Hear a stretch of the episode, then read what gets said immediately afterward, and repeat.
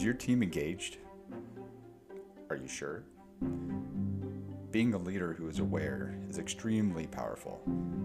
This is a key attribute of the leader manager. It's almost a sixth sense that is developed. Let's dive into this and understand it deeper. Let's start with your staff meetings. Assuming that you're having staff meetings, if you're not, I can tell you now, you're not engaged with your own team, and they're probably not engaged with you. Staff meetings are an opportunity for you to connect and engage so that they can engage. So we're going to assume right now that you have staff meetings. And now the question is what are those staff meetings usually like? Is it just one person who brings the topics in? Is it led by managers? Is it a one way conversation? People just talking at you? Is there limited contributions from the team? And everybody just kind of sits and listens. And in those settings, employees are probably saying, Our manager just talks to us. Our manager doesn't understand what's going on in our worlds. Our manager doesn't care about what we think. Our manager just goes off on their own tangents and their own stories. And our meetings are not worth my time. Now, when a manager sees this or feels this, the manager's reaction to this is usually to reduce the duration of the meetings. Give time back to the team. Try to make it a gift of time, is usually what's said. The manager just doesn't want more of this unengaged meeting. They even space these staff meetings out even further, thinking, oh, well, we really don't need them because there's not a whole lot of contribution by anyone else. So they take that as an indication that they should just do less of it. But what's really happening and what will continue to happen is the team will become less and less engaged. So before you just blame all of this on COVID or Zoom, let's just eliminate that from the conversation because COVID and Zoom are just environmental factors. And you, as a leader, need to overcome those factors. It's no different than when you were setting up your staff meeting, you figured out a location, made sure it was suitable for everyone, made sure the time of day was good. There were chairs, people could sit in them. The obstacles that COVID and Zoom present are just factors that you need to both accommodate for and solve to make the environment conducive for connecting with your team. It's definitely different It's just an opportunity to set these meetings up a little differently. So, what does an engaged team meeting look like? People contributing to the conversation. They're sharing, they're asking questions, they're clarifying, they're making eye contact, they're present, they're following and tracking on the conversation. They're coming to the meeting prepared to share prepared to converse. And they look forward to these moments where they can meet as a team. And those employees, they're saying, This is a good use of my time. I learn and develop in these meetings. I enjoy the connectedness with my team. Our leader spends quality time with us. We feel supported and valued. So now, I mean, how do you create that? That's a lovely team to have, but that's just not what you have. How do you create it? Well, here's some pointers. One, set up a regular cadence that makes sense for the level of engagement that you're seeking. That could be every other week, maybe it's every week, maybe once a month, but you begin to drift away from being connected with your team if the span is too far. So you really need to give some thought to the right cadence.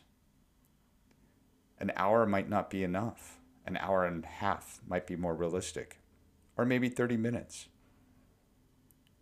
But you need to allow for the right level of connectedness with the team. Two, Create a clear vision and expectations for the staff meeting. People know and understand are they supposed to bring topics in? Do you share the topics ahead of time? What are they expecting to have happen? Just a presentation? Three, leverage the team to understand what are important topics to be discussed. Your team might have those answers. They might be seeking information, they might be seeking resolution. Do you know what's going on with them? Did you ask? Four, the leader isn't the one with the mic the entire meeting. Your employees, as much as they love you, they don't want to hear you talk and talk and talk. It's too much. Five, use your one on ones with your employees, assuming you're having one on ones. And if you're not, that's a whole separate issue. But in order to engage with your employees properly, you need one on ones. You use those one on ones to understand how to leverage them, grow them, seek ways to elevate them and their strengths, and then you can incorporate that into the topics and staff. You can begin to leverage them during staff. They can be a contributor in that staff meeting with their passions and strengths. Six, ensure everyone is included in the conversation. Specifically, tap on them for feedback, ask for insights and inputs. Seek to understand what they're thinking. Be curious. Accept their feedback, accept their input. Seven, give everyone the opportunity to share. Allowing enough time to do roundtables can help people form their thoughts and be ready to share pertinent information. Not everybody wants to interject and interrupt the meeting. And if there's not an opportunity to share, then they forego sharing and they go back to their desk and continue their work and don't feel that they were able to contribute. Eight, avoid your own personal stories and tangents. Ask them to share theirs instead. Not everybody needs to hear your stories, your adventures, your difficulties, your challenges. Seek to understand theirs. They have valuable stories and insights that they can share. Nine, facilitate the conversation. Don't dominate it. Help to ensure the conversation is productive and value added. Is it moving at the right pace? Are we going too far off into a tangent that is not value add anymore? It is your responsibility as a leader to facilitate that, to steer it. Don't control it, just steer it just a little bit. Bring it back so that everybody feels that it's a good use of their time and 10. Don't make it all business. Staff meetings are a prime opportunity to develop relationships, skills, experiences, as well as have fun. Five to 10 minutes of non work will pay huge dividends. So, those are 10 points, and they're just a few. You, you might actually find that you do these.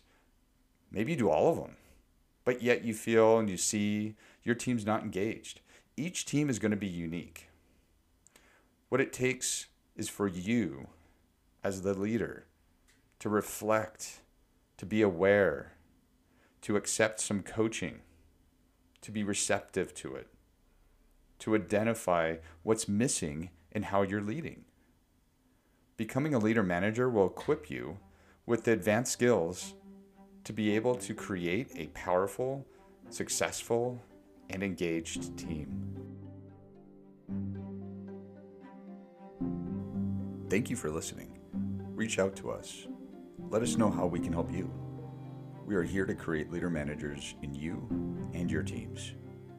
Send us a note at coach at ioniswpc.com. That's coach at I O N I S W P C also, check out our website, www.ioniswpc.com.